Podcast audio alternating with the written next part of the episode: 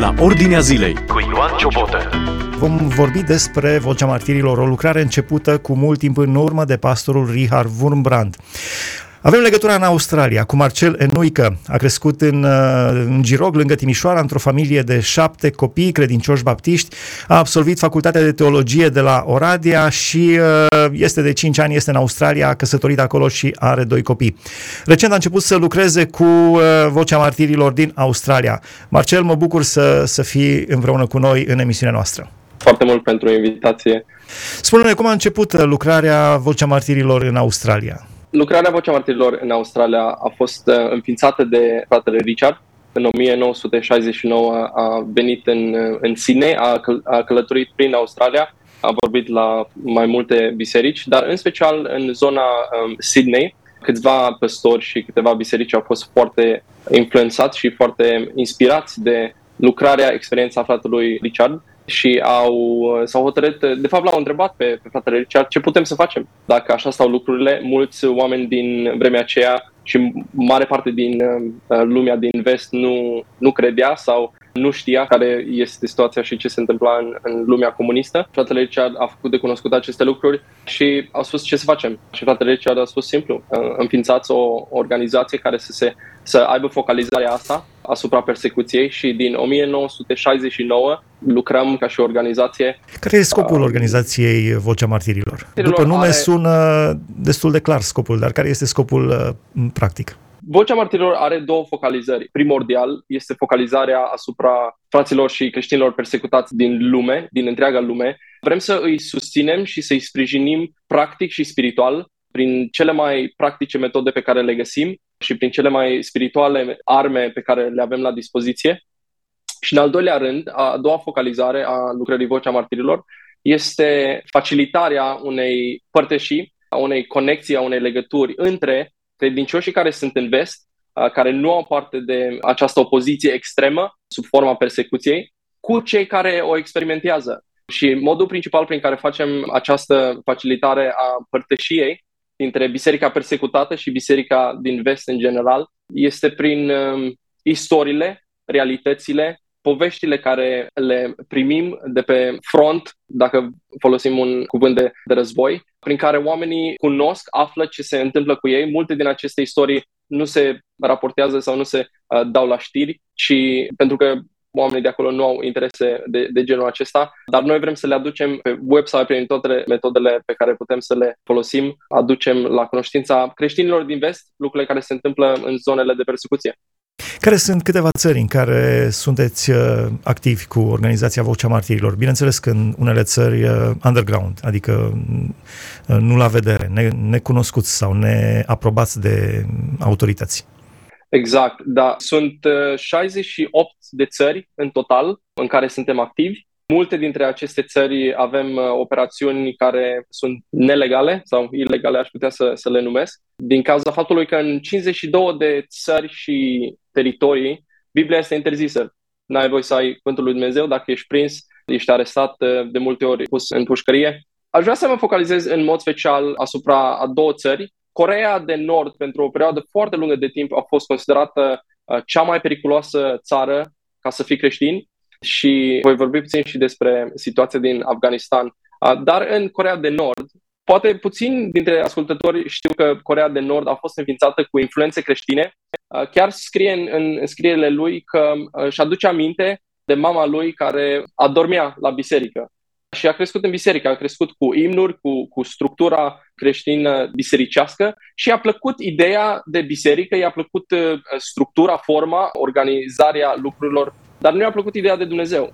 Așa că ce a făcut, a, l-a scos pe Dumnezeu din ecuație, dar a folosit mult din structura care se găsește și se, se vede în Biblie a folosit multe dintre imnurile creștine, care le-a transformat, a, a păstrat melodia, dar a, for, a inventat sau creat versuri care să-l înalțe și să oamenii să se închine lui. Un um, creștin sau un nord-corean care a scăpat cu ceva vreme în urmă din Nord-Corea, a ajuns în Corea de Sud și a ajuns într-o biserică. A, a, l-a primit pe Hristos și a auzit unul dintre cântecele care um, sud-coreenii îl cântau cântarea Ce mare ești, o avem și noi.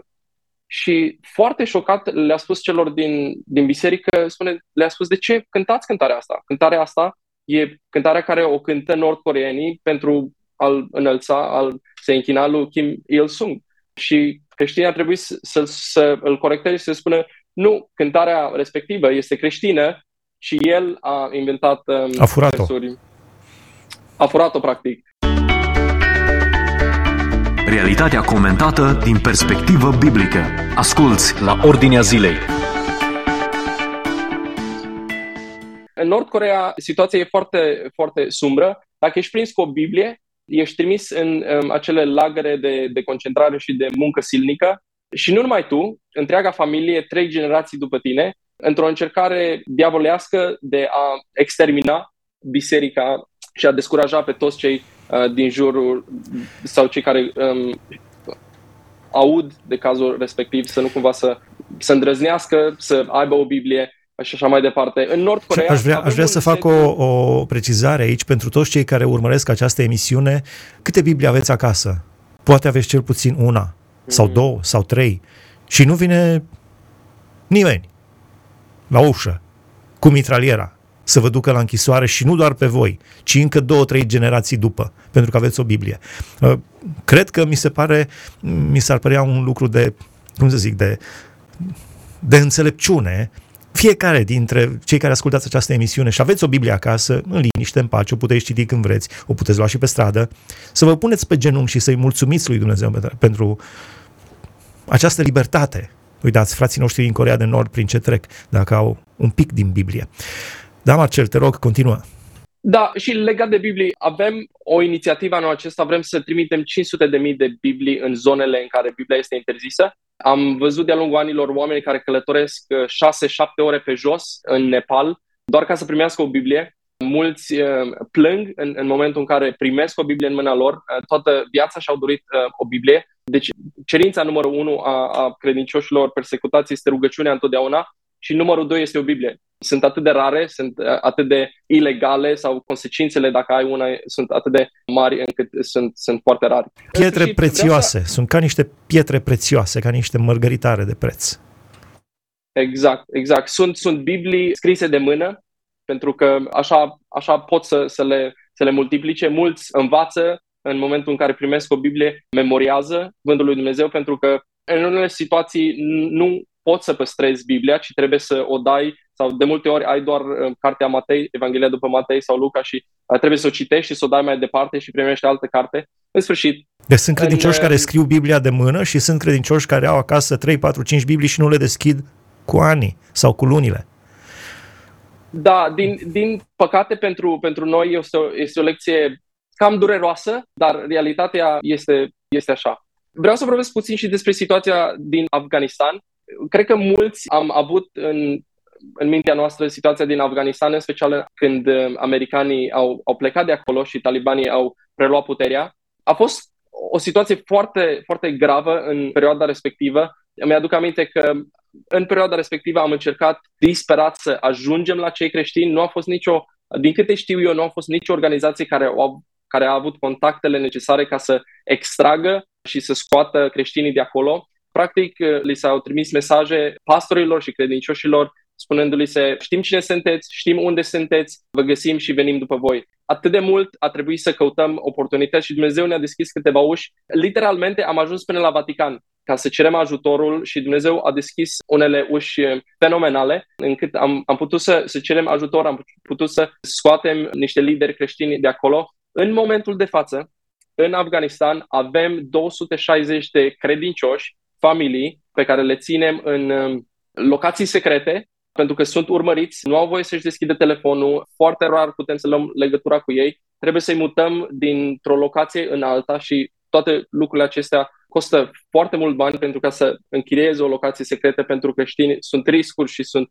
costuri, dar îi avem, avem un, um, o campanie în care încercăm să le facem pașapoarte normale, aveau pașapoarte biometrice, dar a trebuit să renunțe la ele pentru că puteau fi urmăriți și identificați de talibani Practic, în momentul de față, în Afganistan, orice creștin, e, dacă e găsit, e executat pe loc. Știam și uh, erau 264 de creștini de care știam și îi, îi ascundeam, îi mutam dintr-o parte în, într-alta.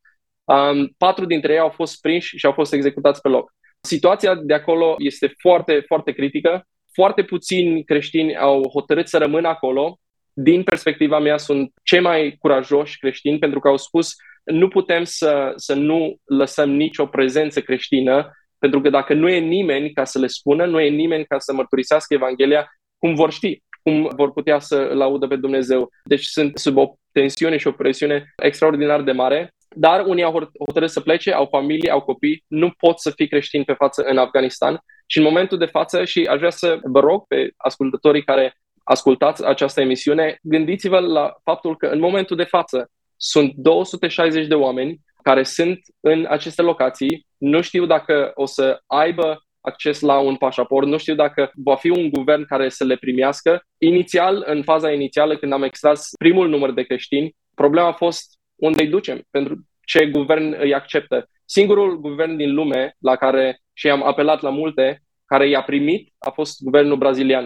În momentul de față sunt frați și surori pe care i-am extras din Afganistan și doar guvernul brazilian i-a primit. Președintele Braziliei este creștin și ei au spus da. România, țările din Europa care sunt creștine, Statele Unite, nimeni nu-i primește pe frații noștri? Am apelat, peste, cum am spus, am ajuns până la Vatican, literalmente Până la Vatican am ajuns și Brazilia a fost singura țară care a primit. Da. Alte țări? Alte exemple? Pakistan? Nigeria? Nigeria, um, Nigeria e, e demnă de, de menționat. În Nigeria, aproape la fiecare două ore, un creștin este omorât. Este cea mai sângeroasă țară din lume. În Nigeria sunt omorâți cei mai mulți creștini. În momentul de față, violența în această țară este, împotriva creștinilor este de, de neînchipuit. Am vorbit personal cu un uh, păstor nigerian și mi-a spus Marcel, am văzut cu ochii mei oameni creștini omorâți, bătuți, schingiuiți sub ochii mei. Lucrurile acestea se întâmplă recent. A fost un eveniment în Biserica Catolică din Nigeria, în care în jur de 50 de oameni au, au fost omorâți. Boko Haram și Fulani sunt, sunt două organizații mu- teroriste. musulmane teroriste, da. Realitatea din jur cu scriptura deschisă. Ascultă la Ordinea Zilei. Acest păstor mi-a spus, uh, ideea e că nu vor să accepte nimic, nicio învățătură din vest, nu vor să primească nimic care vine din vest și, și creștinismul e perceput ca, fiind, ca venind din vest, ceea ce e ironic pentru că creștinismul nu a început uh, în vest. A început chiar în uh, Asia, a început în Ierusalim, a început în Israel. Exact. exact. Avem multe inițiative în cazurile în care le știm, cazurile care apar de persecuție, de violențe. Venim în ajutorul familiilor care au suferit, venim în ajutorul uh, păstorilor în mod special. Ajutăm foarte mulți păstori care uh, lucrează în zonele acestea, educație vocațională pentru cei care nu au practic. În țările acestea, uh, creștinii sunt abandonați de, de societate, sunt abandonați de guvernul um, respectiv doar pentru simplul fapt că sunt creștini. În Pakistan o să menționez doar um, acele legi ale blasfemiei. Înainte de, a trece, era... în, înainte de a trece la Pakistan, mă da? gândeam la faptul că spuneai că creștinii sunt uh, abandonați și am remarcat când ai spus că în Nigeria sunt, uh, la fiecare două ore este ucis câte un creștin. Mi s-a părut foarte important, uh, foarte important lucrul acesta, dar m-am gândit deja la următoarea întrebare pe care aveam programată să ți-o pun și mi-a scăpat din minte. Deci, începând cu mine, îmi fac, mă pocăiesc de acest lucru. Faptul că la fiecare două ore este ucis câte un creștin nu este o cifră. Adică este o cifră și pentru mine a fost o cifră. Dar când stau și mă gândesc, este fratele meu în Hristos. La fiecare două ore. Da, și trebuie să ne rugăm, cred că trebuie să ne rugăm. Nu putem lupta cu arma în mână în Nigeria sau în Afganistan sau în Pakistan să-i apărăm pe frații noștri, dar rugăciunea este deasupra oricărei arme. Da, spune, Absolut. spune despre Pakistan. Doar, doar două alte statistici. 16 creștini mor în fiecare zi pentru credința lor.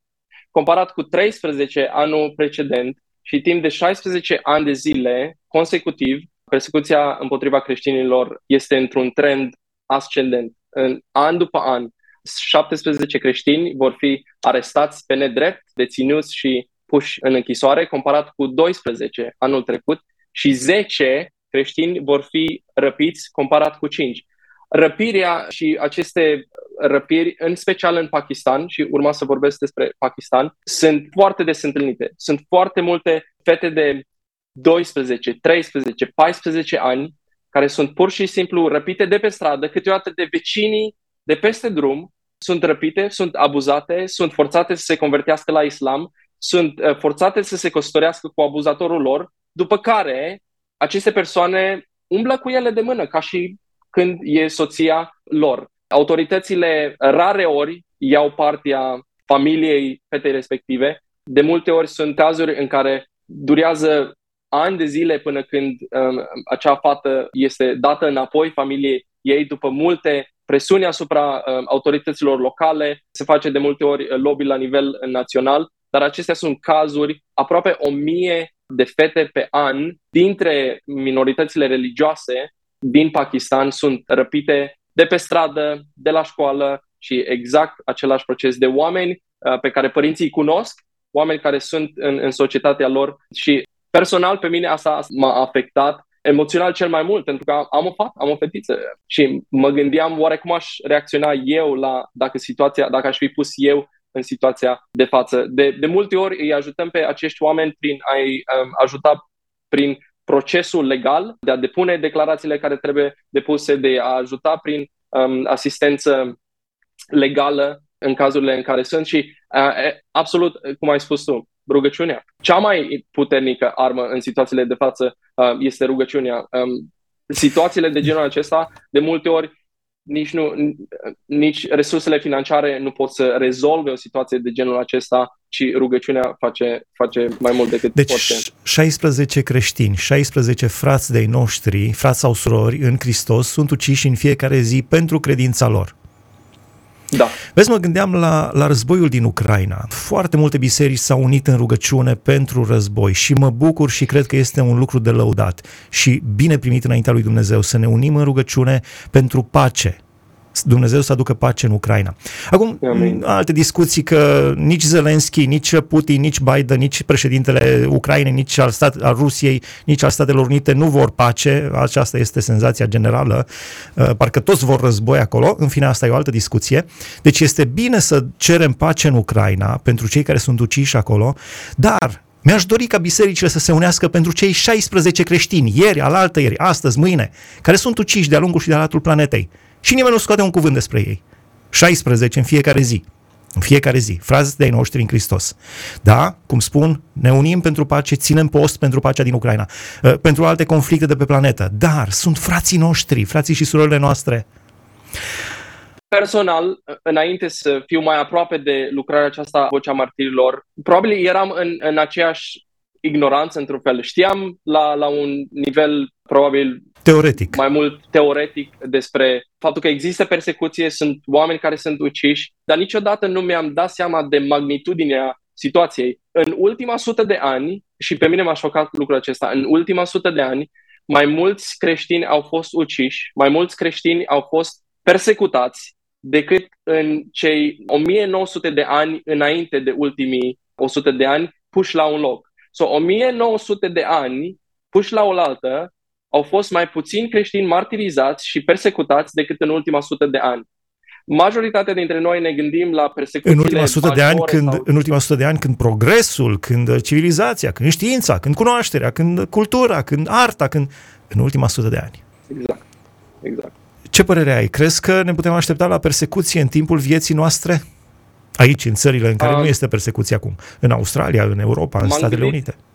M-am gândit de multe ori la, la lucrul acesta și m-am gândit la faptul că bunicii noștri au experimentat un fel de persecuție sub comunism și, și chiar și părinții noștri și realitatea este că nu cunoaștem viitorul, dar ce știm este că suntem într-un război spiritual și știm că persecuția începe în doze mici, începe cu, cu opoziție, cu ridiculizare, cu, cu abuz, cu atacuri, cu închisoare, tortură și chiar martiraj. Deci este o, un crescendo până să se ajungă la persecuție și suntem într- în acest război spiritual. În Matei 16, Domnul Iisus îi spune lui Petru, tu ești Petru și pe această piatră voi zidi biserica mea, iar porții, porțile locuinței uh, morților, locuinț, nu vor birui. morților nu vor birui. Exact. Deci este această opoziție demonică, spirituală, uh, satanică împotriva bisericii, împotriva um, entității pe care Domnul Isus a format-o. Și vedem în cele mai urâte și evidente forme ale ei acest lucru în statisticile, în țările, în situațiile în care creștinii experimentează persecuție. Nu știu ce se va întâmpla în viitor și putem doar să, să ne așteptăm ca cuvântul lui Dumnezeu să fie cuvântul lui Dumnezeu și să se împlinească. Petru spune, nu vă uitați la încercarea de foc ca la ceva neobișnuit ieși din comun, neobișnuit. Frații voștri trec prin aceleași lucruri și Biblia tratează persecuția ca un lucru natural, normal, de așteptat. Pavel spune, de altfel, toți cei ce vor să trăiască cu evlavie vor experimenta persecuție. Ce vreau să spun doar este, în Australia, în statul în care sunt eu și doar în statul Victoria, a intrat recent o lege în vigoare potrivit căreia nu ai dreptul legal. E ilegal să te rogi pentru o persoană care are, e confuz cu privire la genul lui sau al ei, cu privire la identitatea sexuală. Nu ai voie să spui dacă e bine sau dacă e rău, chiar dacă persoana respectivă ți-a cerut sfatul, chiar dacă persoana respectivă a cerut să te rogi pentru, pentru ea. Nu ai voie... Am avut recent o emisiune cu o doamnă avocat din Australia exact pe acest subiect trist. Da, pedeapsa e, e până la 100.000 de dolari amendă și 10 ani de închisoare în Australia. În momentul de față sunt într-o călătorie în Tasmania. Deci pentru cei care nu cu... înțeleg, vine un homosexual la tine sau eu știu o lesbiană sau cineva care se, uh, nu este clar, este confuz vis-a-vis de sexul lui și îți împărtășește și ar, ar vrea să te rogi pentru el. Doar să te rogi, atât, să te rogi. Să zici, Doamne, ai milă de acest om. Riști 100.000 de dolari australiene amendă sau 10 ani închisoare. Da. Da. Wow! În Tasmania, unde sunt acum în, în călătoria aceasta, uh, se propune o lege similară, mai rea decât în Victoria, în care cineva care este într-un mediu creștin, să spunem, sau într-un mediu religios și se simte, se simte neprimit, respins, se simte uh, rău din cauza celor din jur, are dreptul să depună o plângere împotriva bisericii, împotriva persoanelor. Deci asta e legea care se propune în, în Tasmania. Deci în, doar pe ce Victoria, simte un om. Deci poți fi acuzat doar pe ce simte un om, fără fapte, fără dovezi, exact. fără... E foarte subiectiv. Da, foarte așa simte și... el. Asculți la Ordinea Zilei Asta e practic uh, legea care, care se propune. aș face, un, vorbit, joc, aș face un uh, joc de cuvinte aici. Ești în Tasmania și vorbeai despre această lege foarte, foarte dură care se propune. Ai întâlnit acolo și diavol, diavolul tasmanian? este, um, pentru cei care nu știți, lovit, este un mic animăluț. da, cred că am lovit unul cu mașina. Sunt foarte mulți pe șosea. Este un fel de... Cu ce seamănă diavolul tasmanian? Oh, nu cred că am echivalent la care să-l... Puteți, puteți să-l căutați pe Google. Da. nu pot să mă gândesc la... Da. Da, e, e o situație și am, am vorbit cu mulți păstori în, în slujba pe care o fac, mă întâlnesc cu, cu mulți păstori um, și um, îi întreb ai întâlnit ceva de genul ăsta. Mulți mi-au spus că um, sunt oameni care um, și imediat uh, îi poți, îi poți privi oameni care încearcă să te, să te înfunde, nu știu cum azi cumva să, să te atragă o cursă, să te atragă în cursă. Să, exact, să, să-ți întindă o capcană pe care au reușit să înțeleagă că e o situație de genul respectiv, dar i-am întrebat dacă, dacă chiar ești pus în fața unei situații în care vezi că persoana e onestă și se luptă cu lucrurile astea, ce o să faci? Toți mi-au spus, fără echivoc, ne rugăm pentru ei.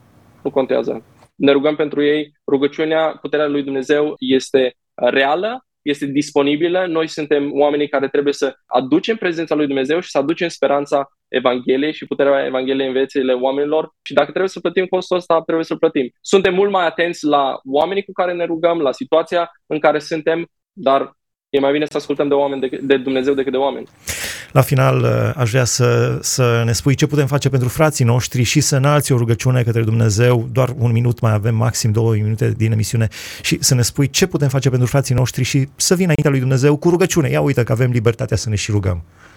În primul rând, Biblia ne spune în Evrei 13 cu, cu 3 că trebuie să ne aducem aminte. Aduceți-vă aminte de cei în lanțuri ca și cum voi ați fi cu, cu ei acolo pentru că sunteți din același trup majoritatea lucrurilor care le facem la Vocea Martirilor pentru credincioșii de aici, din vest, sunt ca, este ca să-i ajutăm să împlinească acest cuvânt, să își aducă aminte de ei. De aia împărtășim istoriile lor, de aia scriem articolele pe care le, le scriem, de aia avem uh, un newsletter pe care îi invităm pe ascultători să, să o primească la www.vom.com.au și evident, dacă, dacă poți să-i ajute practic, um, e un alt, altă metodă prin care poți să îți aduci aminte de ei și să fii în acea părtășie, să asculți rugăciunile lor, să asculți poveștile lor și să înveți de la, de la ei. O rugăciune la final, te rog, um, Doamne, îți mulțumim pentru libertățile care le avem.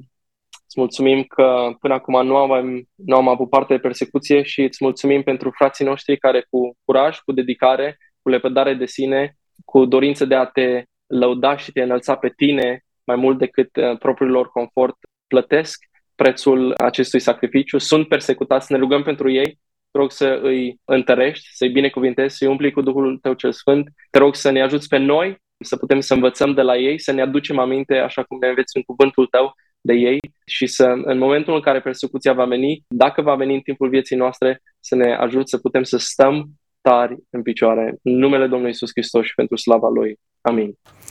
Amin, mulțumim frumos. A fost împreună cu noi Marcel Enuică din Australia, de la Vocea Martirilor. Am discutat despre... Uh, am încercat să fim o voce pentru martirii actuali din lumea noastră. Chiar există mar- martiri care mor pentru Hristos, care sunt persecutați, care sunt alungați, care sunt bătuți, care sunt violate, care sunt uh, tot ce vă puteți imagina. Uh, doar, doar pentru că sunt creștini, de dragul lui Hristos, suferă toate aceste lucruri. Mulțumim, Marcele că programul nostru continuă. Ați ascultat emisiunea La Ordinea Zilei cu Ioan Ciobotă.